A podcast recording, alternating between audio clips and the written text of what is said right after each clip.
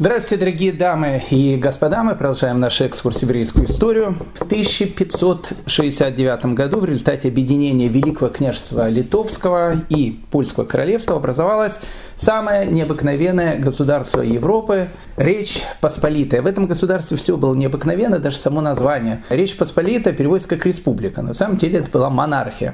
Причем какая монархия? Там был парламент, который назывался Сейм, который мог короля, если хотел, избрать, а мог короля, если хотел, сбросить.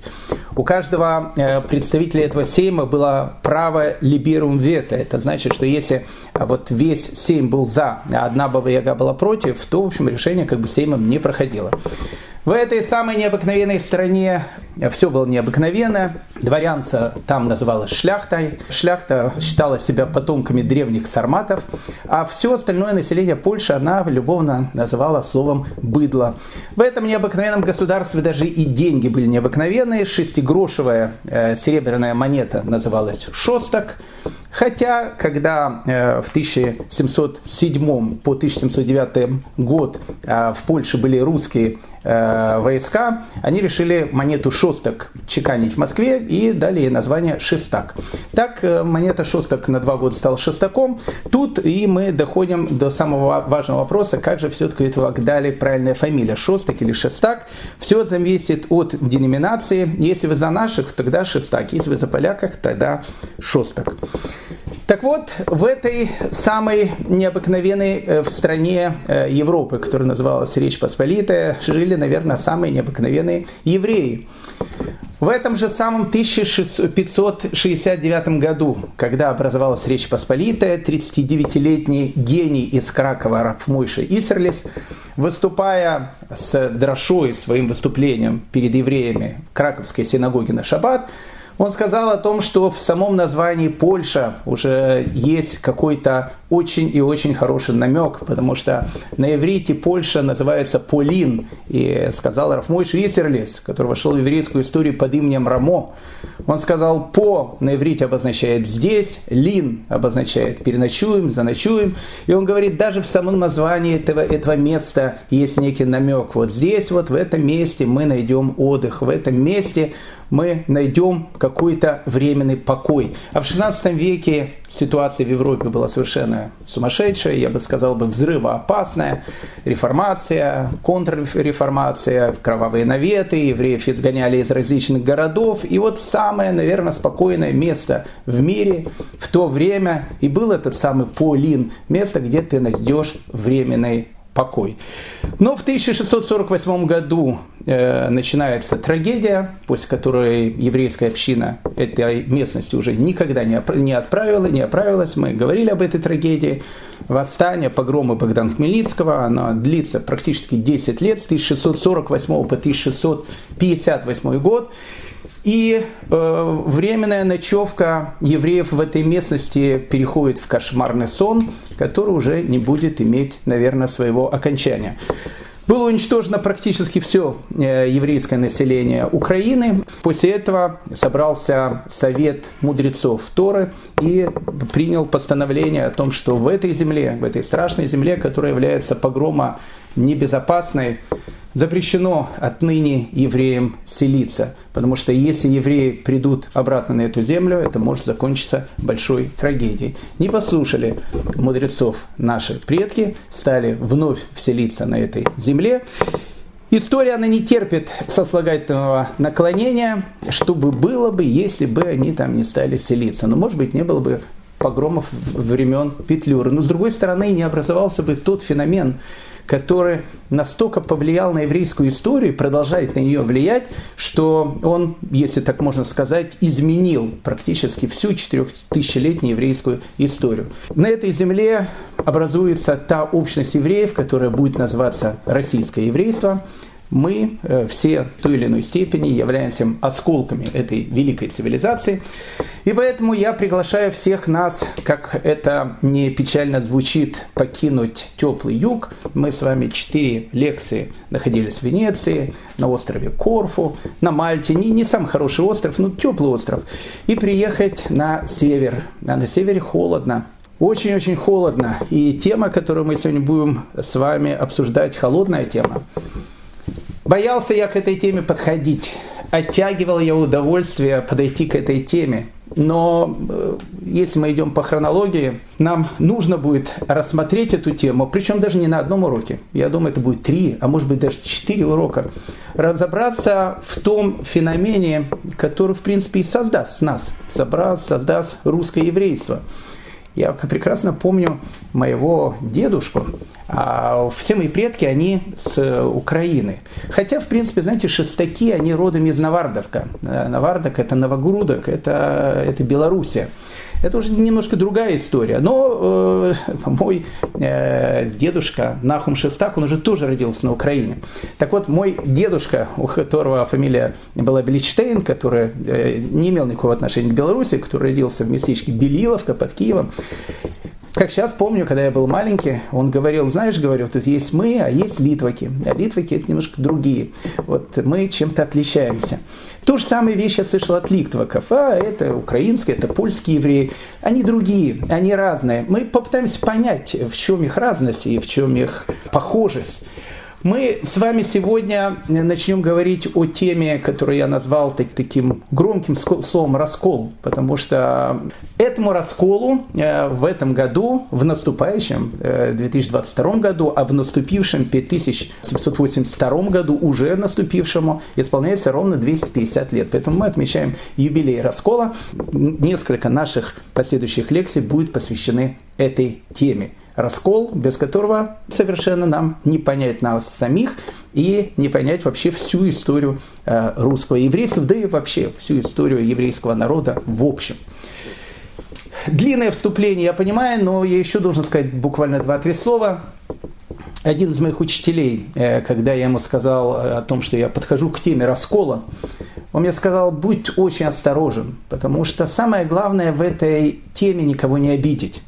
Потому что э, тут очень тонкая тема. Кто прав, кто виноват. Скажешь, ты прав это, а виноват другой, кто-то обидится. Скажешь наоборот, и другой обидится.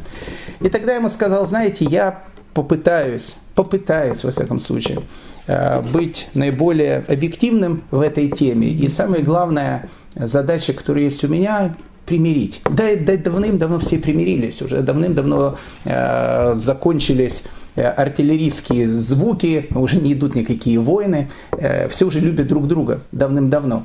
Но, как говорится в одной каббалистической э, песне, но осадок все-таки остался. Поэтому я постараюсь, чтобы этот осадок который есть, может быть, у кого-то из нас, тоже как-то убрать. Потому что все герои нашего повествования, они все положительные. Все положительные, они все совершенно потрясающие люди. Нету там отрицательных персонажей, хотя э, некоторые, конечно, будут появляться, но они будут появляться с двух сторон баррикады. Поэтому и с, и с одной, и с другой стороны нашей истории будут наши братья, будут великие, великие люди, которые искали, которые спорили, спорили во имя каких-то высших идеалов. Иногда это получалось чуть лучше, иногда это получалось чуть хуже. Одним словом, начинаем. Садитесь, пожалуйста, поудобнее. Итак, 1772 год. На машине времени мы отправляемся с вами в государство, которое называется Речь Посполитая, которое, в принципе, в этом самом юбилейном 1772 году начинает уже, в принципе, трещать по швам, потому что летом этого года происходит первый раскол, и три черных орла, э, таких называли, это Российская империя во главе с Екатериной Великой, это Пруссия и это Австрия, начинают э, э, Речь Посполитую потихоньку препарировать. Так вот, первое препарирование, которое называется э, первый раздел Польши, оно именно произошло в этом самом 1772 году. Итак, если мы с вами, уважаемые путешественники во времени, очутились бы э, в этой самой местности в 1772 году, хотя это еще раз не самая лучшая местность, куда я хотел бы, э, чтобы мы с вами попали, где бы очутились мне бы лучше какой-то юг. Но все-таки мы попали туда, куда мы попали. Поэтому перед началом нашего урока небольшая политинформация. Просто чтобы понимать, где мы с вами находимся и что, что нас ожидает в этой, в этой необычной стране. Итак, мы с вами начали наш э, разговор с того, что в 1569 году два таких незалежных государства. Одно, которое называлось Великое княжество Литовское. Великое княжество Литовское, опять же, надо, надо понять, это не в смысле, что это Литва, хотя, опять же, столица этого княжества было город-герой Вильнюс, который в те времена назывался городом Вильна. Так, во всяком случае, его называли. Э, он включал в себе в первую очередь Белоруссию. Э, поэтому э, символом этого самого великого княжества Литовского был такой рыцарь, который едет на коне в таких латах. За этого рыцаря в некоторых восточноевропейских странах, особенно с флагом Великого княжества Литовского, сейчас, в общем, может быть, даже в тюряк посадить. Пусть считается, что, в общем, начинается протест. А мы совершенно вне политики. Я просто хочу сказать, что когда некоторые товарищи выходят с этим флагом в Беларуси, это не значит, что они за Литву. Это значит, что они за прошлое той территории, на которой они находятся. А Белоруссия это была часть Великого княжества Литовского. Э, по большому счету. Надо понять, что э, вообще э, в, в самом начале существования этого, этого княжества государственный язык, э, язык актов, в котором там все писали, это был славянский язык, не литовский язык. Ну, это длинная история, я не буду сюда, в общем, входить, но чтобы вы просто понимали, Великое княжество Литовское, в первую очередь, это Белоруссия, с ее белорусской пущей, зубрами э, и с городами, которых мы очень хорошо знаем и любим. Хотя, опять же, туда входит, понятно, Литва и столица этого Великого княжества, город-герой Вильнюс. Это первая часть нашего государства. Вторая часть нашего государства – это королевство польское. Королевство польское включает в себя Польшу, которую мы прекрасно знаем и включает в себя, в принципе, Техас 17 э, века, я прошу прощения, но в принципе так оно и было, мы уже об этом говорили, это э, незалежную Украину. Она тогда еще была не она тогда еще была дикой. Не в смысле того, что люди там были дикие, а в смысле того, что территория эта, она э, подвергалась постоянным намекам татар, и население там было минимальное, и городов там было не очень много, и в основном все города, которых мы знаем, в той или иной степени строили либо литовцы, а когда-то эта территория принадлежала Великому княжеству Литовскому, потом она стала, опять же, частью Королевского Польского, либо поляки. И э, поэтому э, мы с вами говорили прекрасно, в конце 16 века на этих совершенно незаселенных территориях э, появляются первые такие ковбои в роли там, поляков, и туда начинают, в принципе, евреи приезжать. И все это дело закончилось очень трагически в 1648 году, о котором мы с вами э, говорили. Итак, еще раз, э, чтобы было бы все понятно, э, мне один из наших слушателей сказал, Равгдали, есть некоторые ваши уроки, которые я прослушаю пять раз. Я говорю, почему такие э, сложные? Он говорит, много информации. Поэтому давайте выясним кратко, из чего состоит это государство, и двигаемся дальше, потому что без этого нам просто ничего не будет понятно в дальнейшем.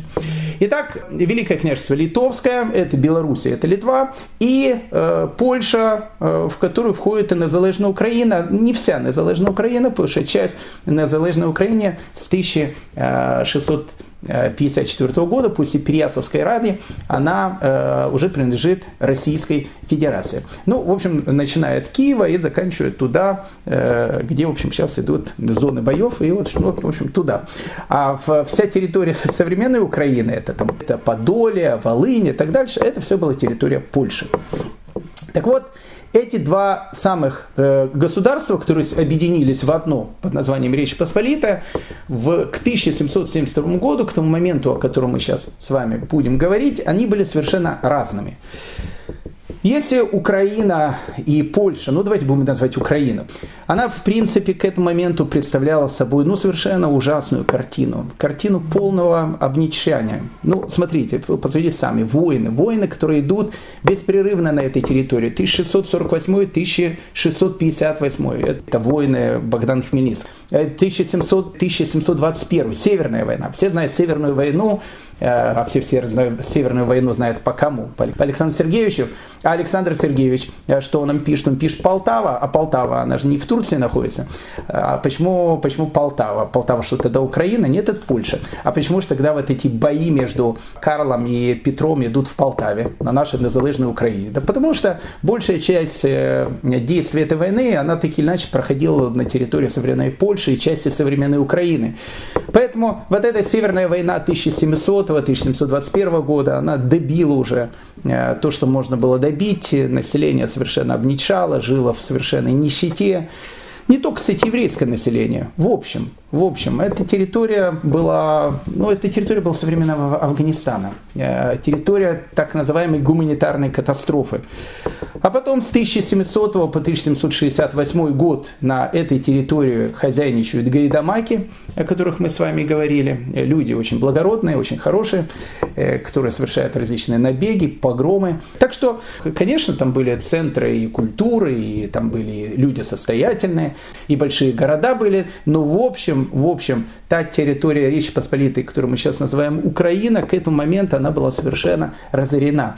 Поэтому э, большая часть еврейского населения жила в полной нищете. Есть записки о, э, об этом периоде истории. Записки эти были написаны э, путешественниками лет за, через 40 после событий, о которых мы с вами говорим. Но, ну, поверьте мне, в те самые времена э, мало что было изменено. Итак, один из очевидцев, он описывает, ну просто было понятно, Загляните в один из этих скучных грязных домиков, готовых на ваших глазах обратиться в груду развалин и поглотить 15 душ мужского и женского пола, и вас поразит удушье и злокачественный воздух.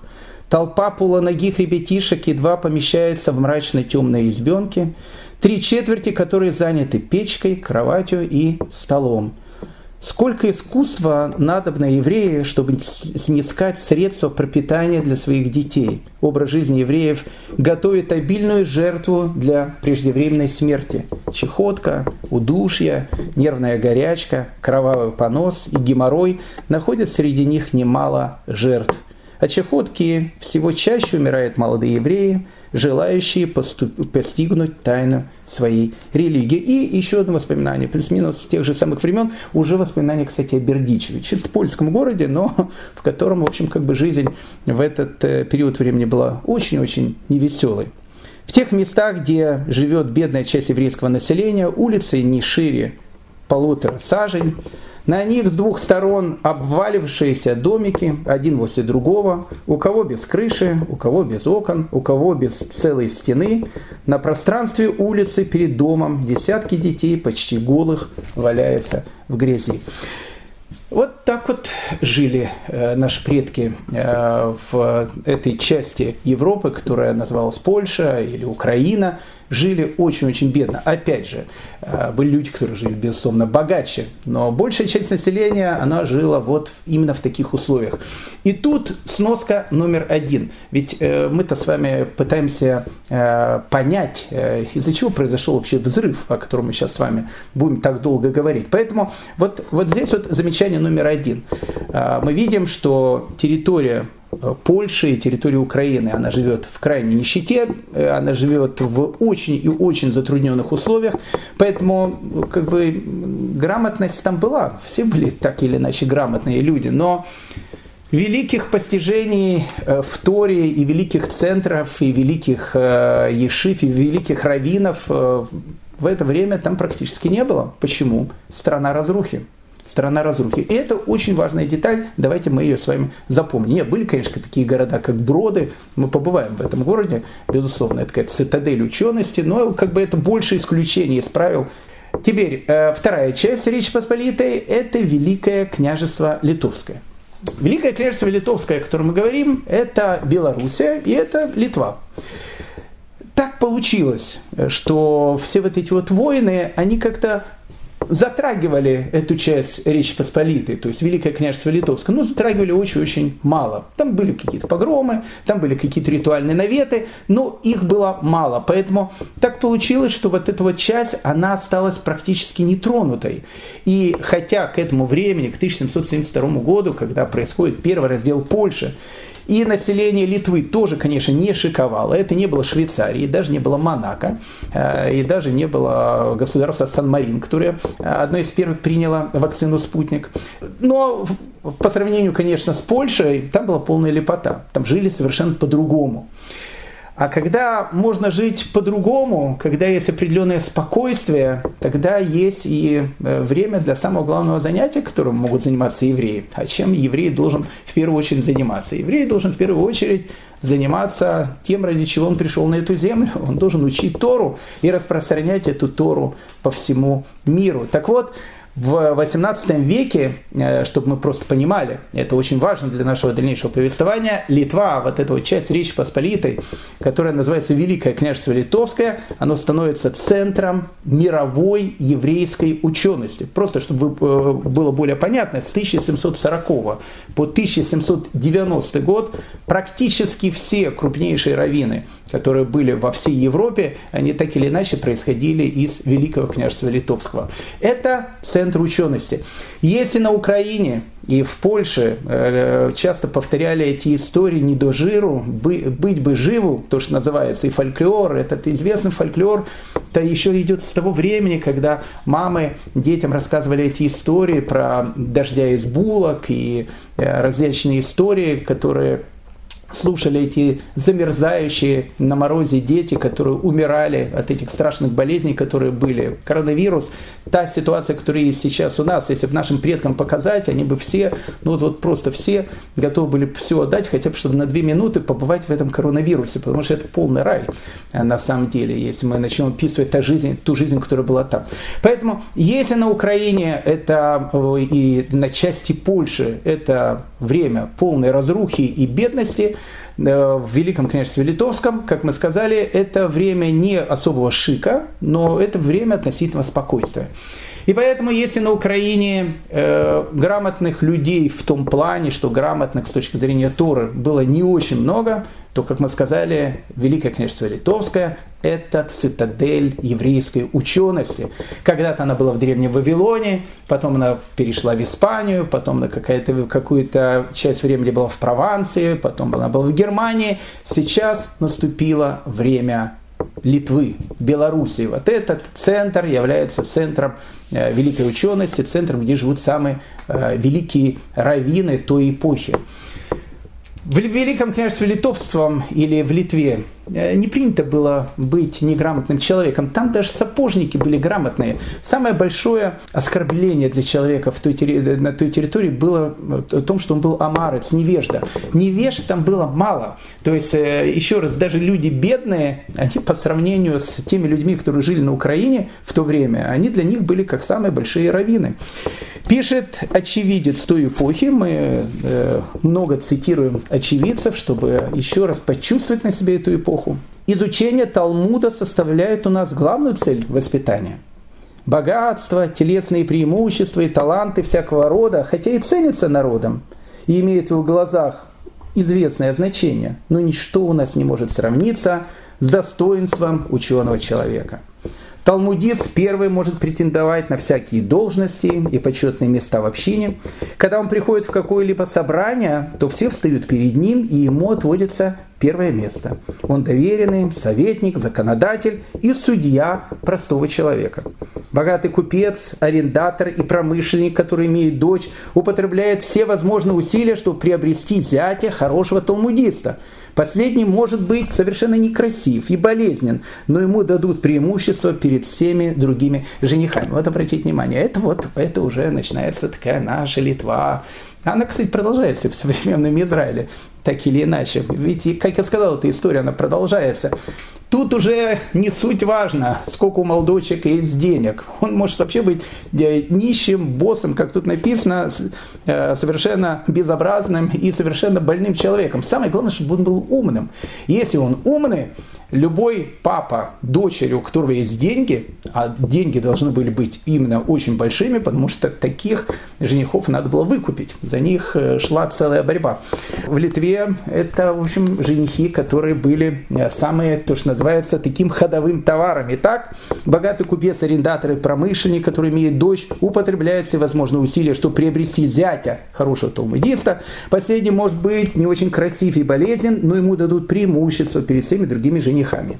Будущий тесть такого жениха уже при помолвке должен выплатить родителям его известную сумму, и кроме назначенного дочери приданного должен снабдить ее и мужа столом – квартирой и одеждой в течение 6 или 8 лет. То есть папа, э, богатый, э, богатый папа, который хочет для своей э, дочери найти такое счастье, он берет вот этого совершенно бедного талмудиста, платит какие-то совершенно баснословные деньги э, и еще 6 или 8 лет полностью берет их на свое содержание. Так было принято, и когда мы сейчас будем говорить о главном герое нашего сегодняшнего повествования, мы увидим каждую из этих деталей э, воочию, как она, как она работала. Капитал же их на это время отдается в рост, а ученый зять продолжает свои ученые занятия за счет тестя. По истечению условного срока ему отдаются его деньги, и он и либо определяется на какую-либо ученую должность, либо, либо же проводит всю свою жизнь в изучении Торы. В обоих случаях жена принимает на себя ведение хозяйствами торговли и весьма довольна, если она за все свои хлопоты может надеяться хоть отчасти разделить славу и будущее блаженство своего мужа. И тут мы подходим к еще одной очень важной теме, потому что я сказал, что все русское еврейство, оно растет ногами оттуда. Э, мы видим, что вот такие вот э, зятья, которые всю жизнь учились, они, в принципе, не работали, всю жизнь учились.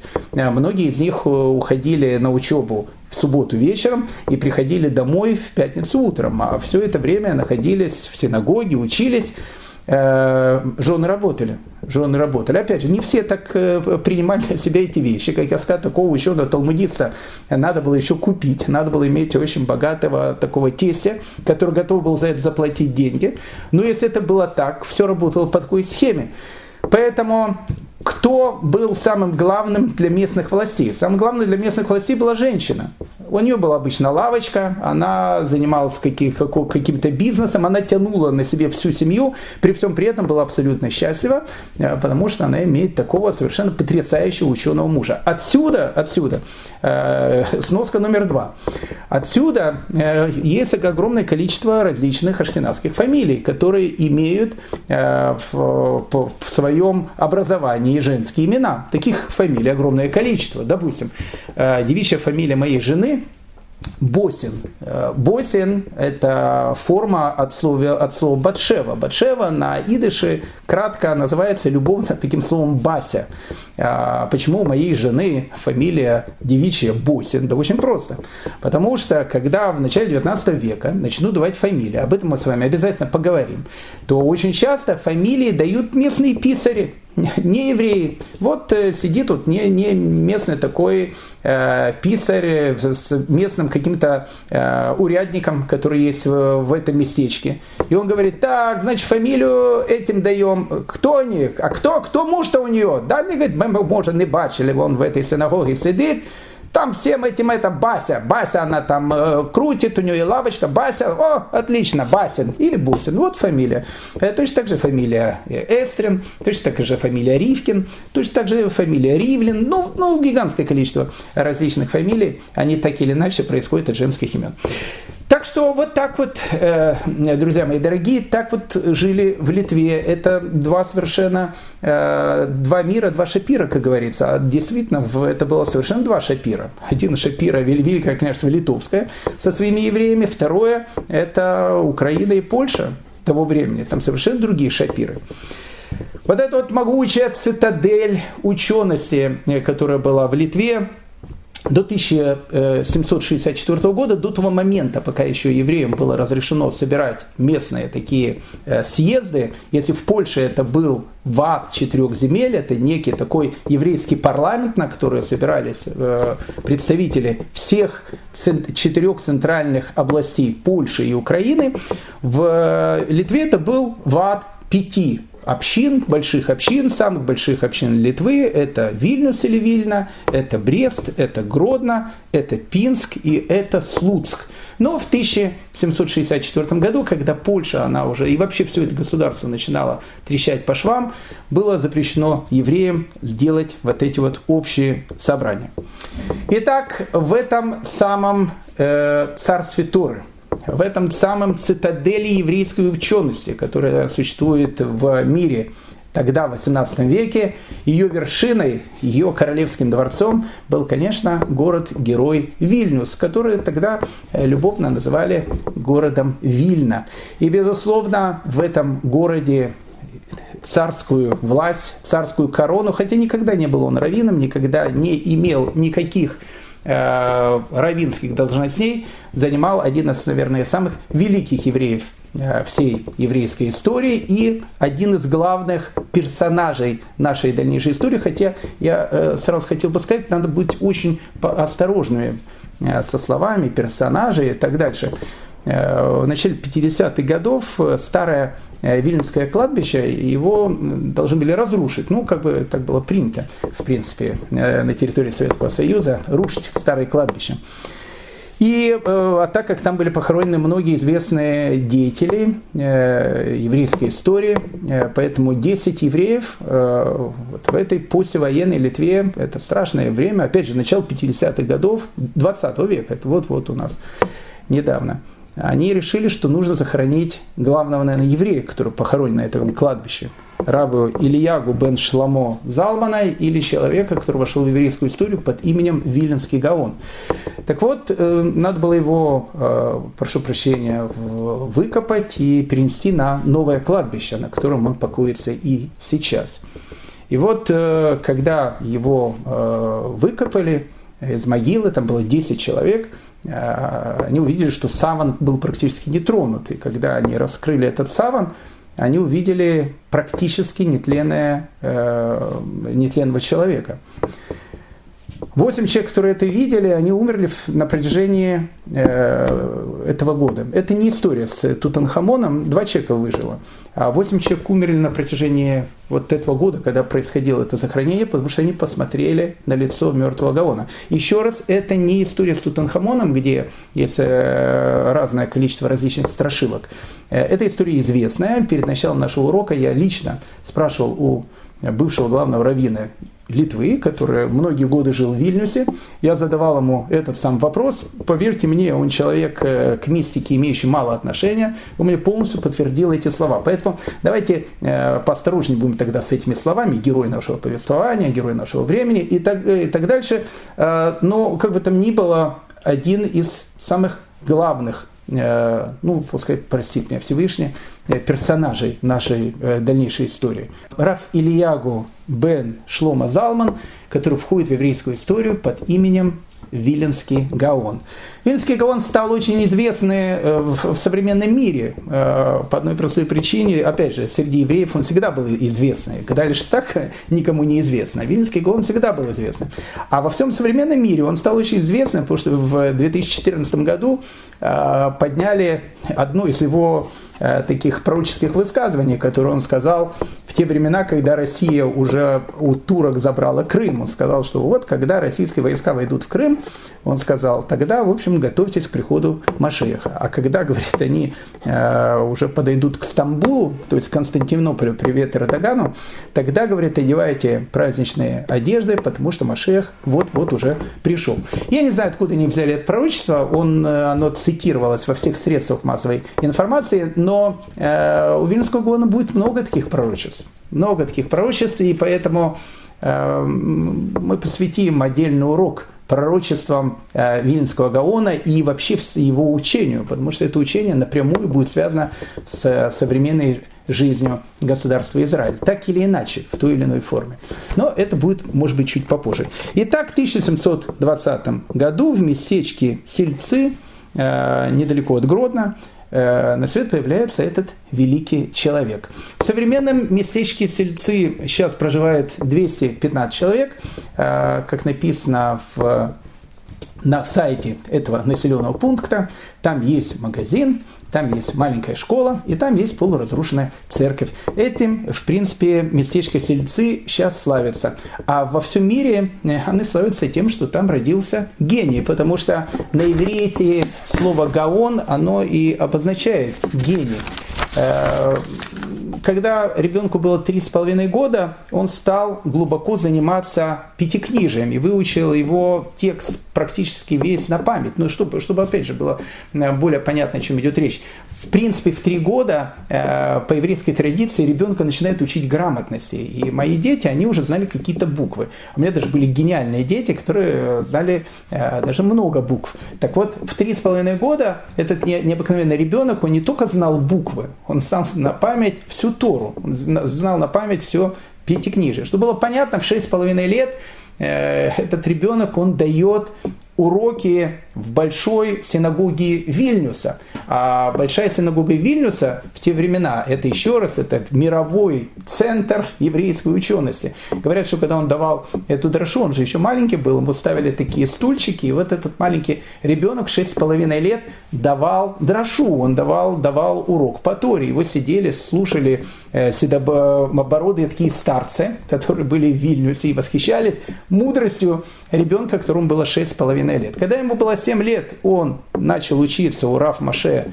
Маргалита, это известный был такой раввин, э, автор известного комментария на Иерусалимский Талмуд, но к восьмим годам он уже овладел полностью всем Талмудом, со всеми комментариями, которые, э, которые э, может так себе представить. К восьми годам, мне уже э, чуть больше, чем восьми лет, я, к сожалению, Талмудом не овладел. А Вильнский Гаон, он к восьми годам им уже овладел, а потом будет его повторять на протяжении жизни, на протяжении месяца. Он будет его заканчивать весь весь Вавилонский Талмуд на протяжении месяца, я этого понять не могу, но гений э, тем и отличается от Гадали Шестака со всем уважением. В 9 лет э, этот гениальный ребенок, он после того, как он уже знал весь Танах, после того, как он уже закончил Талмуд, в 9 лет он начинает изучать Кабалу. Э, он э, проучил всю книгу Зор э, и проучил практически все произведения Рафхайма Виталия, большая часть которых в те времена еще было не напечатано, а находилась тогда в, в списках. Вот этот вот девятилетний ребенок, он уже как бы все это дело проучил. Более того, один из его великих учеников, с которым мы познакомимся чуть позже, Рафхайм из Воложина, который был очень близок к э, Вильнскому Гаону, к Рафильягу бен Шлома Залману, он рассказывал, что э, однажды Вильнский Гаон, который редко говорил на какие-то темы, э, не связанные с, напрямую с учебой, он сказал, что когда ему еще не было 13 лет, он решил сделать голема. Ну, того же самого голема, вот этого биоробота, который по легенде сделал Мораль из Праги. И Вильнский Гаон, он сказал, что он его практически сделал, но в тот момент, когда он должен был материализовать ту сущность, которую он сделал, он написано, что он потерял э, ту концентрацию, которая должна была быть у него, и, и весь процесс прервался. С этого момента, говорит Вильнский Гаон, он больше никогда не пытался повторять эти вещи. Еще раз, э, Голема хотел сделать ребенок, которому не было еще 13 лет. Вообще, это был совершенно такой гениальный ребенок, вообще просто гениальный человек и гениальный ребенок. Э, его вот эта вот богобоязненность, ну, во-первых, то, что он, э, да, к 13 годам он уже овладел всеми науками, математикой, астрономией и другими естественными науками. Э, Причем овладел настолько, что он, вообще он говорил о том, что каждый человек, он так или иначе должен знать естественные науки, потому что без их понимания будет очень трудно понять вообще Э, вообще Тору. Э, один из его учеников, которого звали Рафборух из Шклова, Э, он в свое время переведет математику Евклида на иврит и издаст ее в городе Герой Шклове.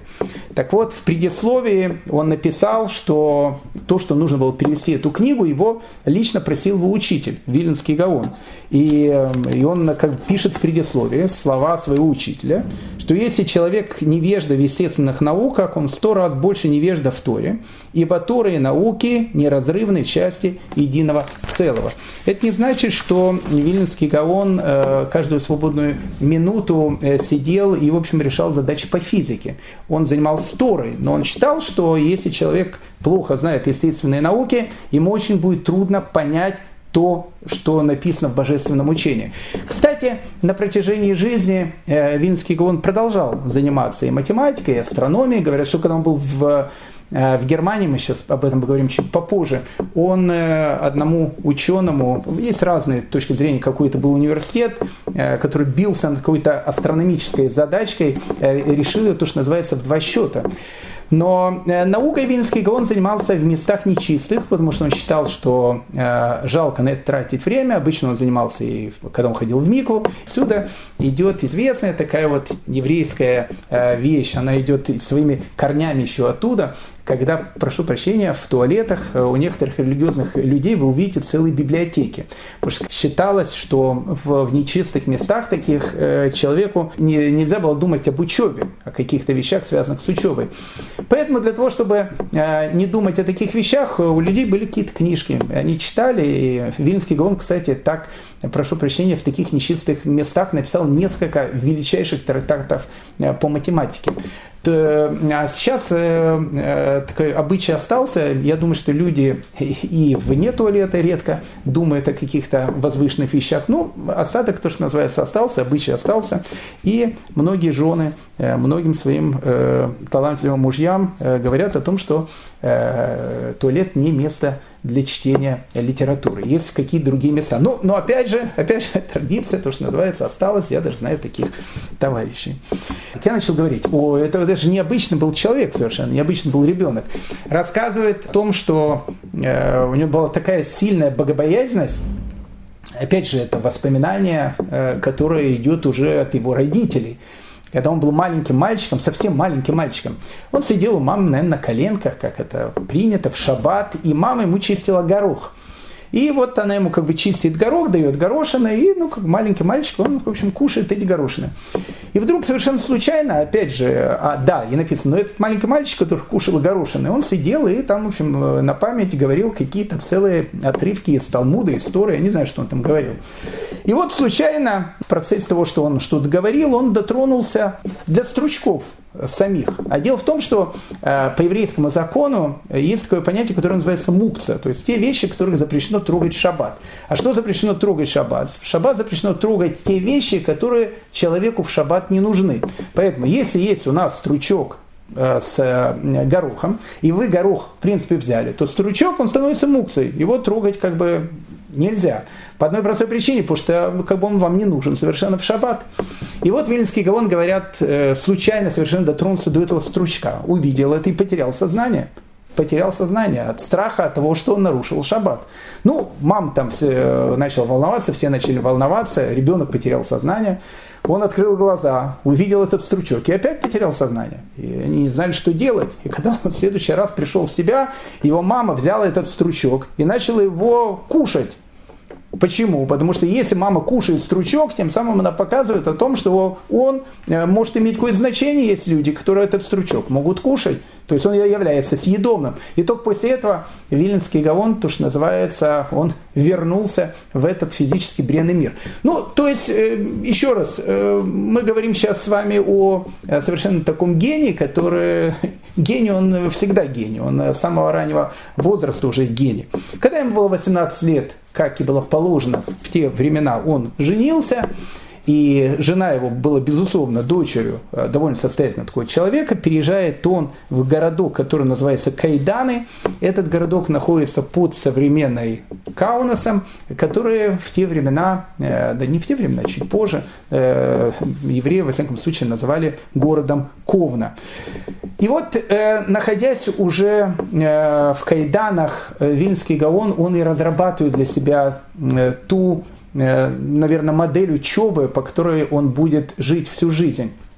Говорят, что с 13 лет Вильнский Гаон уже решил о том, что он никогда не будет спать больше двух часов в день.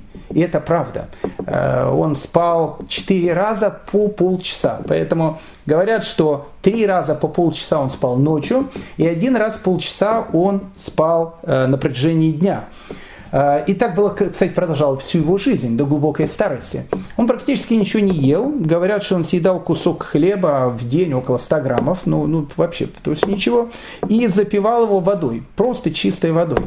Подумайте, что он э, был таким э, весь из себя болезненным человеком. Нет, говорят о том, что Вильнский Гаон он всегда пышил здоровьем.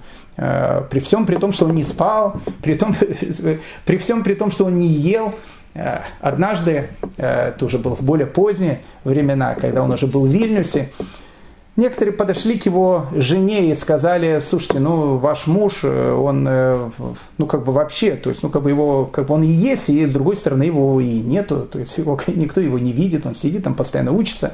Может вам развестись? В этом случае есть такая история. И она говорит, да вы что, это же такой, говорит, э, святой человек. Они говорят, ну, святой. Все, говорят, святые. И она взяла и показала две рубашки. Она говорит, знаете, вот эту вот рубашку я постирала сейчас, а вот эта вот рубашка, которую мой муж уже носит, там, не знаю, там полгода. И видите, что она такая же белоснежная, как та рубашка, которую я постирал сейчас. Знаете, говорит, он живет по совершенно каким-то другим законам. И он действительно жил по каким-то совершенно другим физическим законам. Он дожил еще раз до глубокой старости, э, при всем э, этом, при, при этом режиме, э, будучи абсолютно здоровым человеком. Итак, э, он женится, э, селится в городке Кайданы под Каунасом. В 1741 году, когда Вильнскому Гаону исполнилось 21 год, он решил отправиться в Галут – ну, я не буду сейчас э, говорить о каббалистических аспектах э, того, а почему и как евреи отправлялись в Галут. Мы сейчас до сих пор находимся в Галуте. Если видите, э, сзади меня вы, к сожалению, видите не храмовую гору, а видите определенные дома, не совсем сделанные из иерусалимского камня. Поэтому многие из нас до сих пор находятся в Галуте. Так что значит идти в Галут, в изгнание, если ты и так находишься в Галуте? Это была некая такая каббалистическая идея, когда человек, он э, оставлял практически все, что у него было, он путешествовал из города в город, из общины в общину, для того, чтобы посмотреть, как живет еврейский народ, и для того, чтобы показать о том, что точно так же, как весь еврейский народ находится в Галуте, сам человек добровольно на какое-то время тоже отправлялся в изгнание.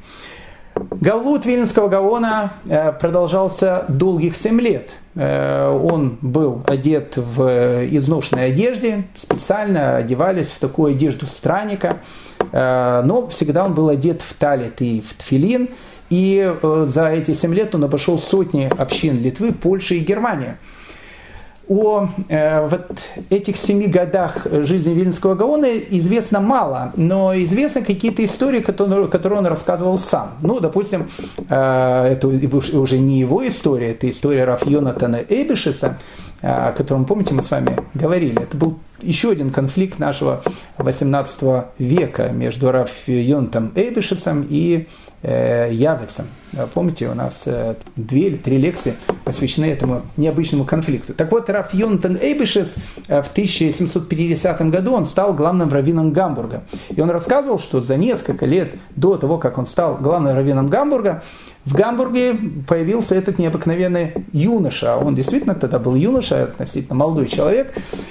Он учился в Гамбургской синагоге, и э, э, желающих просто посмотреть его было э, настолько много, все хотели посмотреть на этого необыкновенного странника, который, который на память знал вообще все, ну просто все. Это было совершенно какие-то гениальные вещи, о которых мы поговорим чуть позже. И все хотели к нему подойти так, для того, чтобы, не дай бог, его не задавить, и, чтобы, не дай бог, не было давки в том месте, где он учился в Гамбургской синагоге, они сделают такую, как бы, э, не знаю, как железную такую клетку или, в общем, какую стену, чтобы, не дай бог, в общем, на него эта толпа не надавила. Это то, что мы знаем из э, того, что рассказывал Раф Йонатан Эйбешес. Он говорит, теперь Раф Ильягу прославился по всем городам Польши и Берлина, во всех местах, где он побывал, этот праведник, об этом праведнике рассказывает как о великом и святом мудреце. То есть э, это воспоминания э, Раф Йонатана Эйбышеса о том, как э, Вильнский Гаон был в Гамбурге. Но есть его собственные воспоминания. И эти воспоминания, они очень такие иногда печальные. Буквально несколько. Вильнский Гаон рассказывал своему ученику, что э, когда он находился в Пруссии, он шел по дороге, он же не на машинах ехал, по дороге шел, и, и расстояние до ближайшего города было большим довольно, а это был первый день э, праздника Пурим, когда в синагогах нужно было читать Мегелат Эстер, э, свиток Эстер. И он хотел прийти до определенного времени в синагогу, чтобы там был миньян, и, соответственно, при этом миньяне он мог там помолиться и, в общем, как бы послушать, э, послушать чтение Мегелат Эстер. И вот он шел по дороге, и он видит о том, что он не успевает, и вдруг телега, э, на этой телеге едет местный какой-то товарищ, а телега это везет э, посуду, глиняную посуду. И он попросил, может ли этот человек э, за те деньги, гроши, которые у него были, довести его до ближайшего города. Ну, этот там, немец, который ехал, он скажет, что да, хорошо, залазь, садись на телегу, я тебя довезу. Вот он, они едут на телеге, а телега это же не машина, и дороги, э, которые были там, это тоже не европейские дороги. И вот на каком-то ухабе э, эта телега, в общем, подпрыгнула, и Вильнский Гаон случайно от того, что телега подпрыгнула, упал на э, часть, в общем, из этой посуды, которая была, ее побил. Э, ну, после этого этот немец, он взял, если так можно сказать, побил самого Вильнюсского Гаона, выбросил его из телеги, он упал прямо в грязь, уехал, и он понимал о том, что как бы он точно уже никуда не успевает. И вот он Э, приходит в город уже глубокой ночью, а он хочет э, почитать Микелат Эстер и помолиться Маре в Миньяне. То есть мы видели о том, что стандарты у него были совершенно э, такие другие. И вот он ищет каких-то городских мальчишек, которые еще не спали в столь позднее время, дает им какие-то копейки для того, чтобы они с ним пришли в синагогу, а мальчишкам уже, видимо, больше 13 лет, чтобы они пришли в синагогу и для того, чтобы у него как бы был миньян. Они все взяли деньги, деньги, пришли в синагогу, и когда он сказал, что в тот момент, когда он начал молиться, они все засмеялись и убежали. И он говорит, он молился и читал, в общем, свиток Эстер в полном одиночестве. Это вот такие вот были э, необычные его 7 лет, 7 э, лет странствий. Но в 1748 году он заканчивает эти странствия и вместе со своей семьей он переезжает в город-герой Вильнюс, где, в принципе, он и будет жить э, до самой своей смерти. Этот период времени с 1748 по 1760 года, это, если так можно сказать, это период затворничества этого великого человека он э, на протяжении целой недели, он находился в маленькой комнатке, э, в котором он учился днем и ночью, в полном смысле этого слова, днем и ночью он в ней учился. Для того, чтобы его ничего не отвлекало от учебы, он даже приказывал о том, чтобы в этой комнатке, э, где он находился, были закрыты окна, чтобы туда не проходил солнечный свет, который, опять же, чтобы его не отвлекал. Поэтому там постоянно горели свечи. Зимой эту комнатку никто не топил, потому что он боялся, что если ее будут топить, он э, может уснуть, поэтому там было постоянно холодно, э, и, и он учился. Он учился, и, как я сказал, он учился э, так, что более получаса, четыре раза в день он никогда не спал. Было время, когда он отвлекался от изучения, ну, опять же, ну, у человека есть же какие-то там нужды, там, куда-то пойти, там, э, ну, чисто по человеческим каким-то нуждам. А, и э, Вильнский Гон это читал как отвлечение от Торы, и каждое вот это вот отвлечение от учебы он записывал в специальную тетрадку. Сколько минут у него было времени, когда он то, что называется, не занимался, э, не занимался словами Торы. И вот рассказывают, что перед каждым Йом-Кипуром он открывал эту тетрадку э, и э, считал, сколько на протяжении года он потратил времени впустую. Говорят, что никогда не было у него более трех часов. Э, более трех часов времени, которое он потратил впустую. И когда он смотрел на эту открытую тетрадку, где было написано вот все, все это время, которое он считал, что он потратил впустую, он рыдал над этой тетрадкой, как говорили его ученики, чернила, оно расплывалось Э, под его слезами. Это очень хорошая вещь, э, потому что если каждому из нас начать записывать в тетрадку, сколько времени он потратил непонятно на что, я думаю, что э, все собрание сочинения Владимира Ильича Ленина будет маленькой книжечкой по сравнению с тем, что сколько времени в жизни мы, в общем, тратим на какие-то пустые вещи. В 1760 году, когда Вильнинскому Гаону было 40 лет, он э, сказал своей семье о том, что он едет в землю Израиля. Это была интересная такая вещь. Говорят, что в землю Израиля он ехал два года, э, два раза, прошу прощения. Э, это был первый раз, когда он ехал в землю Израиля. И поездка Вильнского гона в землю Израиля – это не случайное действие. Когда мы будем говорить немного с вами о учение Виленского Гаона и о том, почему его ученики стремились приехать в землю Израиля, и будем говорить о некоторых его видениях того, что должно будет происходить в будущем в земле Израиля, это очень интересная такая будет вещь. Тогда нам будет более понятно, почему сам Виленский Гаон стремился ехать туда. 1740 год. Мы с вами говорили уже об этой дате, время, э, с которого с точки зрения, опять же, каббалистического видения этого мира, э, наступает последний э, этап перед приходом Машеха, перед приходом Мессии. 1740 год. Многие великие люди стремились попасть в землю Израиля, и мы уже с этими многими великими людьми встречались. Это был и Рамхаль, Рафмой Шхаем Луцата, это был и Урахаем Акадош, который приезжает – в землю Израиля из Марокко. Это был и Балшемтов, который тоже очень хотел попасть в землю Израиля, но в землю Израиля он по разным причинам не попал. Точно так же, по этой же причине в землю Израиля хотел приехать Вилинский Гаон. Он добрался до города Кенигсберга, который э, тогда был Пруссией, и э, пишет письмо своей семье. У нас э, есть э, как бы копия этого письма пишет э, Раф Ильягу, Гаон из Вильна, «Я прошу вас, чтобы вы не переживали за меня, как вы мне обещали. Да и чем тут переживать? Ведь люди уезжают из дома на много лет только ради одного заработка, а я, слава Богу, еду в Святую Землю, в которую все мечтают попасть и ее увидеть. В то же время мое сердце уже тоскует по детям и по любимым книгам, которых я оставил в Вильнюсе. В этом же самом письме он пишет своей жене, он просит, чтобы в доме всегда находился Меламед, чтобы в доме всегда находился учитель, который учил бы сыновей, не оказывая на них давления, но только спокойно, ведь учение усваивается человеком лишь в спокойной и доброжелательной обстановке. Так пишет Вильнинский Гаон. Это надо напечатать большими буквами и повесить на многие э, школы, как э, учитель должен, в принципе, преподавать своим детям. Он был в Кенигсберге, потом он направляется в сторону моря, на юг, потому что именно оттуда э, можно было попасть в землю Израиля. И тут происходят какие-то события, которые совершенно непонятные, они носят какой-то плюс-минус легендарный характер. Через два месяца он вернулся э, в Вильно, вернулся в Вильнюс. Рассказывает, во всяком случае, так рассказывает его сын. Он говорит, с небес не дали э, мне разрешение приехать в землю Израиля. Он цитировал своего отца.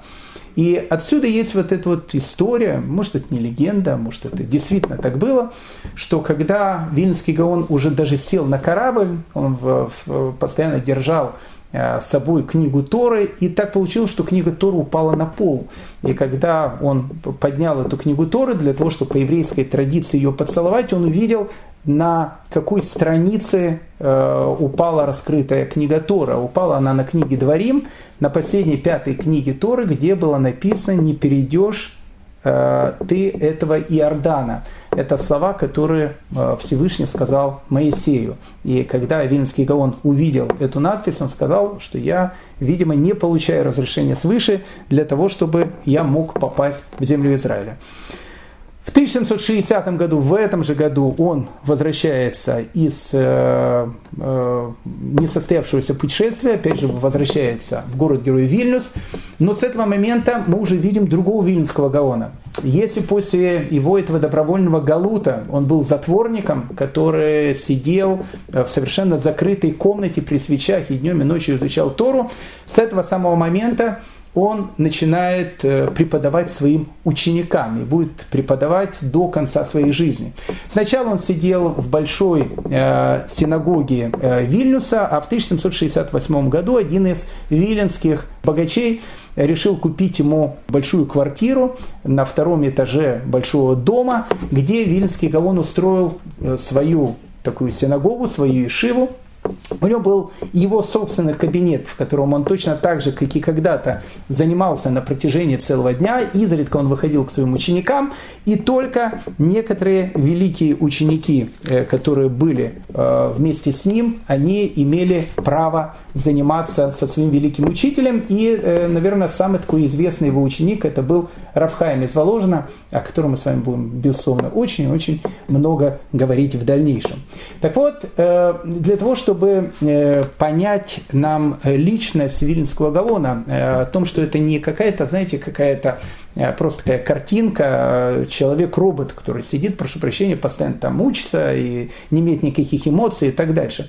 Раф Хайм из Воложина, он оставляет воспоминания, воспоминания о своем учителе. И вот он пишет, что скромность нашего наставника превосходила даже его величие – в своем сознании Гаон был самым смиренным и приниженным человеком, которого я когда-либо видел на земле. Как бы не замечая своего высокого авторитета в глазах окружающих, наш учитель всегда считал себя самым простым рядовым евреем, одной из еврейских душ, ищущих своего пути к Богу. Его скромность была настолько искренней и наивной, что он даже не понимал, чем он может гордиться, ведь в его характере осталось еще столько несовершенства, а в Торе еще столько недоступных для него тайн. И вот эта вот э, скромность э, Вильнского Гаона, о которой тут пишет Рафхайм Виталь, она видна и в дальнейшем, потому что Вильнский Гаон никогда в Вильнюсе не занимал ни одну официальную должность. Его очень много раз предлагали стать и раввинами, раввином официальной Ешивы, там, не знаю, скорее всего, может, и главным раввином Вильнюса. Э, никогда ни одну должность он не принимал. В свое время, когда он уже был пожилым человеком, когда у него спросили, а почему он не принимает ни одну из должностей, он рассказал эту историю, которая произошла э, с ним, после которой он решил, что никогда больше он э, не будет занимать никаких там должностей. Он рассказывает, что однажды э, к нему пришел бедный портной с курочкой. Мы с вами говорили о том, что евреи, во-первых, курочек очень любили. Ну, не каждый его, их кушал, к сожалению, потому что они стоили дорого, а кушали их обычно на шаббат. Так вот, э, еврей приходил, покупал курочку. А курочка, она покупалась, как вы понимаете, живой. Э, тут же Шойхит ее, скорее всего, резал. И э, вот эта вот курочка, которую Шухит зарезал, ее приносили домой. А когда ее приносили домой, ее разрезали и смотрели, насколько эта курочка кошерная. А, а тут это еще раз, это целый пласт еврейской истории. Кошерная курочка, потому что она стоит огромные деньги. И если курочка не кошерная, то, в принципе, те копейки, которые ты э, как-то сэкономил, собрал на протяжении там, недели, двух, а некоторые люди на протяжении месяцев для того, чтобы купить эту курочку и скушать ее на шаббат, если она была не кошерная, она все выбрасывалась, ну, как бы она не кошерная, курочка. Поэтому, э, когда люди приходили с курочкой к равину, это был действительно серьезный вопрос. Сейчас это выглядит, может, немножко как-то с улыбкой, там, к великому, там, не знаю, Вильнскому Гону пришли с курочкой. В те времена это было совершенно нормально. И вот э, этот, значит, портной или кто он там был, не, не знаю, он приходит к Винскому Гаону с этой курочкой и спрашивает, кошерная она или нет. И Винский Гаон на нее посмотрел, сказал, она не кошерная. Ну, до этого портной, это же, это же Вильнюс, мы же говорим сейчас с вами о Литве, а в Литве даже портные, они были такие, то, что называются у нас Талмит. До этого этот портной, видимо, подошел, пришел к равному главному раввину Вильнюса, который посмотрел на эту курочку, а, увидел ее и сказал о том, что, в принципе, э, она кошерная, ее кушать можно. Ну, казалось бы, что портной должен был обрадоваться и сказать, ну как, главный раввин Вильнюса сказал, что э, курочка кошерная, иди вари бульончики, кушай. Но, видимо, портной был человеком ученым, очень богобоязненным. Он подумал, может быть, э, главный раввин Вильнюса Вильнюс не то, что неправильно что-то сказал, может быть, наоборот, видя о том, что он бедный человек, портной, он решил пойти э, по всем облегчающим мнениям, чтобы разрешить ему эту курочку. Он не хотел идти по облегчающим мнениям. Он сказал, лучше я буду голодным, но мы будем кушать кошерную курочку. И пришел к Вильнскому Гавону. Ну, Вильнский Гавон посмотрел на эту курочку и говорит, курочка не кошерная. Ну, что делать? Этот э, портной э, сказал, ну, значит, не кошерная, ну, что? Это называется, Бог дал курочку, Бог взял курочку, ну и все, курочки нет. И возвращается домой, а на встречу ему идет главный раввин Вильнюса. Кстати, правдивая история. Сам Вильнюсский Гон рассказывал. Идет главный раввин Вильнюса и говорит ему, о, о, с курочкой, говорит, ну, говорит, приятного аппетита. Он говорит, Рэба, знаете, я, я понимаю, я, я прошу прощения, это было, наверное, неправильно, все, но я пошел вот э, к Рафильягу бен э, Шлома Залману, я спросил этот вопрос, потому что я понимал, ну, вот ну, такое ощущение, что вот, уважаемый Равин сказал, это ну, как бы облегченно для меня, я человек простой, человек бедный, я не хочу эти облегчения, и он сказал, что оно не кошерное. Все, иду эту курочку, там, может, соседям каким-то нееврейским продам за копейки, или, не знаю, ну, или, или я дам там, выброшу ее, если они ее не купят. Но и Равин говорит, знаете, что не выбрасывай, не выбрасывай эту курочку, секундочку, давай я сейчас сам пойду, значит, к Вильнскому Гавону, и мы, значит, э, решим эту историю. Он пришел к Вильнскому Гавону, э, зашел в его эту комнатку, где он там сидел, там постоянно учился, и говорит, э, уважаемый Раф, знаете, говорит, вы не хотите занимать никакую должность в городе, мы все это прекрасно знаем, я, я понимаю, что я по сравнению с вами, наверное, не очень полный, все, это, это факты, то есть ваш авторитет никто не оспаривает, но просто я раввин этого города. И раз я раввин этого города, ну, получается, что как бы а, ко мне люди просто перестанут ходить, советоваться. Ну, как бы если я а, потом этот портной скажет о том, что я говорю неправильные какие-то решения, и Вильнинский кон скажет, да, ты, ты прав, ты прав. И я просто говорю, ты узнал о том, что он к тебе ходил уже после того, как я ему дал ответ. И Равин говорит Вильнинскому Гаону, знаете, уважаемый э, Раф, ну не обижайтесь только, пожалуйста, но так надо сделать. Знаете, мы должны с вами вдвоем прийти э, на шаббат к этому бедному портному, и вдвоем должны покушать у него куриный бульон ну, для того, чтобы все видели о том, что вы, ну, как бы приняли ту точку зрения, которую сказал я. И Вильнинский Гаон, опять же, видите, это то, что пишет э, Рафхайм из Воложина, который считал себя всегда самым таким простым э, человеком, который только может быть. Он сказал, ты абсолютно прав, мы именно так и сделаем. И вот в пятницу вечером в дом к бедному портному в Вильнюсе э, идут два великих человека. Идет главный раввин Вильнюса, идет Вильнинский Гаон э, с тем, чтобы покушать у него куриный бульон. Бедный дом, э, полно ребятишек, э, садятся значит, за столом. И э, жена этого портного, она настолько распереживалась, ну то есть, ну как бы в дом к портному пришли два величайших равина, тогда даже э, и города, и может быть даже целая Европа, может даже целого мира. И она настолько как-то распереживалась, она шла с этой э, кастрюлей, э, которая, которую она несла, а там рядом горели субботние свечи. И как-то она задела этот столик, на котором была субботняя свеча, и свечка прямо упала в этот суп. И безусловно, этот суп был испорчен. И когда упала э, эта свечка в суп, портной и сам Равин сказали, вот видите, это, это знак свыше, о том, что Гаон был прав, и вот, вот нам свыше показали о том, что этот, э, курица была не кошерная, и бульон был не кошерный. Виленский Гаон, он рассказывал потом, он настолько переживал после этих событий, он говорит, меня всю жизнь перед глазами этот несчастный портной и этот наш главный район города, который я поставил в эту э, ну, очень-очень неудобную ситуацию из-за меня. И с этого момента он как бы дал себе слово, что никогда он не будет занимать никаких должностей. И вот он всю жизнь прожил в Вильнюсе, э, как он сам выражается, как самый простой еврей. Знания его были какие-то совершенно безграничные, пишет один из его учеников. Каждым годом Вильнский Гаон все более оттачивал и углублял свои знания. Чтобы охарактеризовать уникальный уровень эрудиции, достигнутый Гаоном, можно понять такую вещь. Это пишет Рафхайм из Воложна. Подобно тому, как три раза в день мы произносим молитву Ашрей, а молитва Ашрей – это молитва, которую ну, большинство людей не произносят три раза в день, и поэтому знают ее наизусть. Ну, э, э, на современный язык можно перевести подобно тому, как каждый человек знает, что дважды два – четыре, я свидетельствую, что точно так же, как евреи знают Ашрей, мой наставник Гаон Рафильягу знал все книги мудрецов Мишны и Талмуда, и все книги Ришаним, как в области законодательства, так и в области сокровенного учения, то есть как э, в области тайной Туры, Кабалы. Он не только знал наизусть все книги, но и помнил место каждого слова в них – создавалось впечатление, будто, будто каждое слово стояло перед его глазами, и он просто читал из открытой перед ним книги. Если ему задавался какой-либо вопрос, он отвечал мгновенно, не роясь в памяти, Его мозг вмещал всю Тору, и тайную, и открытую, и невозможно было понять, как способен человек удержать все это в голове. Это действительно было невозможно понять. Один э, раз один из учеников спросил у Вильнюсского Гаона, он спросил, «А как вот э, наш учитель, как ему удается все это держать в голове, все эти, все эти огромное, огромное, огромное количество книг. Он сказал, знаешь, э, написано в Талмуде, что тот, кто э, повторяет изучение сто раз, не может сравниться с тем, кто повторяет это учение 101 раз.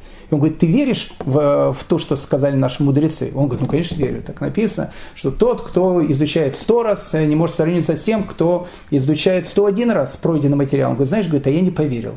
А так как я не поверил, я решил попробовать. И вот так вот я, говорит, всю жизнь и живу. Пробую, изучаю, изучаю и изучаю. Вильнюсский Гон был огромным мистиком, он был очень большим каббалистом.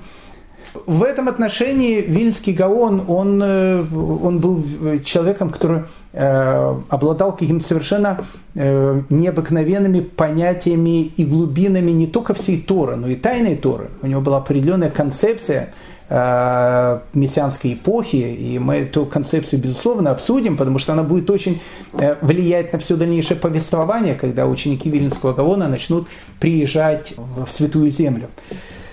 Ну, э, все истории э, у нас, э, они всегда не черно-белые. В каждой истории у нас есть, бывают разные оттенки, бывают более светлые, бывают более темные. В 1788 году 68-летнего Виленского Гаона арестовали и посадили в тюрьму. Я думаю, что, скорее всего, посадили его по доносу какого-то местного Рабиновича. Ну, опять же, звучит это все совершенно непонятно, как такого гения Вильнского гона могли кто-то посадить. Бывали такие случаи. Э, в Праге в начале 17 века жил такой великий человек, он был главным раввином Праги, его звали Тасафот Йомтов. Его э, тоже посадили в тюрьму, потому что ну, была некая кляуза, которую написал какой-то Рабинович, которому чем-то Тасфот Йомтов, главный раввин Праги, не понравился. Это э, важная такая вещь, потому что в дальнейшем мы будем говорить, когда будет вот эти э, бои без правил, э, начало раскола, будут те люди, которых по доносу будут сажать в тюрьмы. В частности, в тюрьме Петропавловской крепости будет сидеть Рапшнеур Залом Излят, Альтереба, основоположник движения Хаббат. Он же тоже туда не просто так пошел, посетил музей. Была кляуза, и туда его посадили, но об этом будем говорить подробно чуть позже. Э, не, не знаю, в чем заключалась эта история. Факт остается фактом. В 1788 году 68-летнего Вильнинского гона посадили в тюрьму, обвинили его в том, что он потребовал у местной кассы общины, чтобы она выделила какую-то большую сумму для того, чтобы подкупить э, монахов некого монастыря, в котором захватили молодого мальчика и пытались обратить его в христианство. Совершенно запутанная история. Э, мог ли так сделать Винский Гаон? Вполне вероятно, да. Почему нет? Если захватили там мальчика, держали его там в церкви, хотели насильно крестить, и он сказал, что нужно отдать какие-то большие суммы, чтобы его выкупить. Ну, в общем, кто-то написал кляузу, в те времена, 1788 год, э, Великое княжество Литовское, оно еще остается частью Речи Посполитой, то есть оно отойдет в состав России чуть позже. А, и Вильнского он сажает в тюрьму. Сажает в тюрьму на один месяц, допрашивали, э, он молчал. У нас даже сохранился э, некий протокол допроса Вильнского Гаона. Там написано, старый еврей, знаток Талмуда, сделал вид, что ничего по делу не знает и не отвечал ни на один из обращенных к нему вопросов, ни на каком языке. Его держали месяц, потом они видели, что нету каких-то прямых доказательств, отпустили, а потом перед самой Рошашаной его э, посадили в тюрьму на три месяца. И вот э, Рошашану 1788 года, и Йом-Кипур, и Сукот, соответственно, Винский Гаон э, был в тюрьме. Это была еще одна такая история, э, связанная с ним, потому что когда наступил Сукот, Вильнский Гаон никогда не спал вне суки, вне вот этого временного шалаша, который мы ставим на праздник Сукот. А так как он находился в камере, и в камере суки не было, поэтому Вильнский Гаон не, не мог спать. А он и так спал по два часа. И тогда сказали вот эти надзиратели, что они видят этого старика, как они сказали, который бегает по камере э, ночью для того, чтобы только не уснуть. И бегает уже как бы не первый день. И тогда руководство тюрьмы, оно пожалело пожилого человека и разрешило во дворе э, Виленской тюрьмы построить, построить ему маленькую суку, в которой Виленский Гаон и э, провел праздник Суккот. Вот это Вильнский Гаон. Э, мы э, не заканчиваем знакомство с ним. Я просто хочу, чтобы мы поняли э, величие одного из главных, опять же, персонажей нашей, нашей дальнейшей истории. Величайший праведник, величайший мудрец, человек, который, в принципе, всегда тоже хотел быть хасидом. Его таки называли, что он был великим хасидом, человек, который, опять же, э, изучая книгу Месилат Шарим, которую написал Рамхаль, которая является, опять же, некой такой декларацией идеи хасидизма, э, потом станет одним из тех людей, который будет участвовать в этом противостоянии. И нам надо будет понять природу этого противостояния. А, история этого совершенно потрясающая. И для того, чтобы мы ее а, немножко а, больше поняли, нам нужно переместиться. Нам нужно переместиться из Великого княжества Литовского в, на территорию Украины, в Пульское королевство, город-герой Межерич, где находится Ешива прославленного равина Рав Довбера, который входит в еврейскую историю под именем Магида из Межерич. Я приглашаю вас посетить его Ешиву, я приглашаю вас познакомиться с его учениками, и после этого нам будет более понятно те дальнейшие события, о которых мы с вами будем говорить в дальнейшем. Всем большое спасибо за то, что были это время со мной, и, и до следующих встреч. Желаю всем самого хорошего, доброго. И самое главное, чтобы все были здоровы. Спасибо.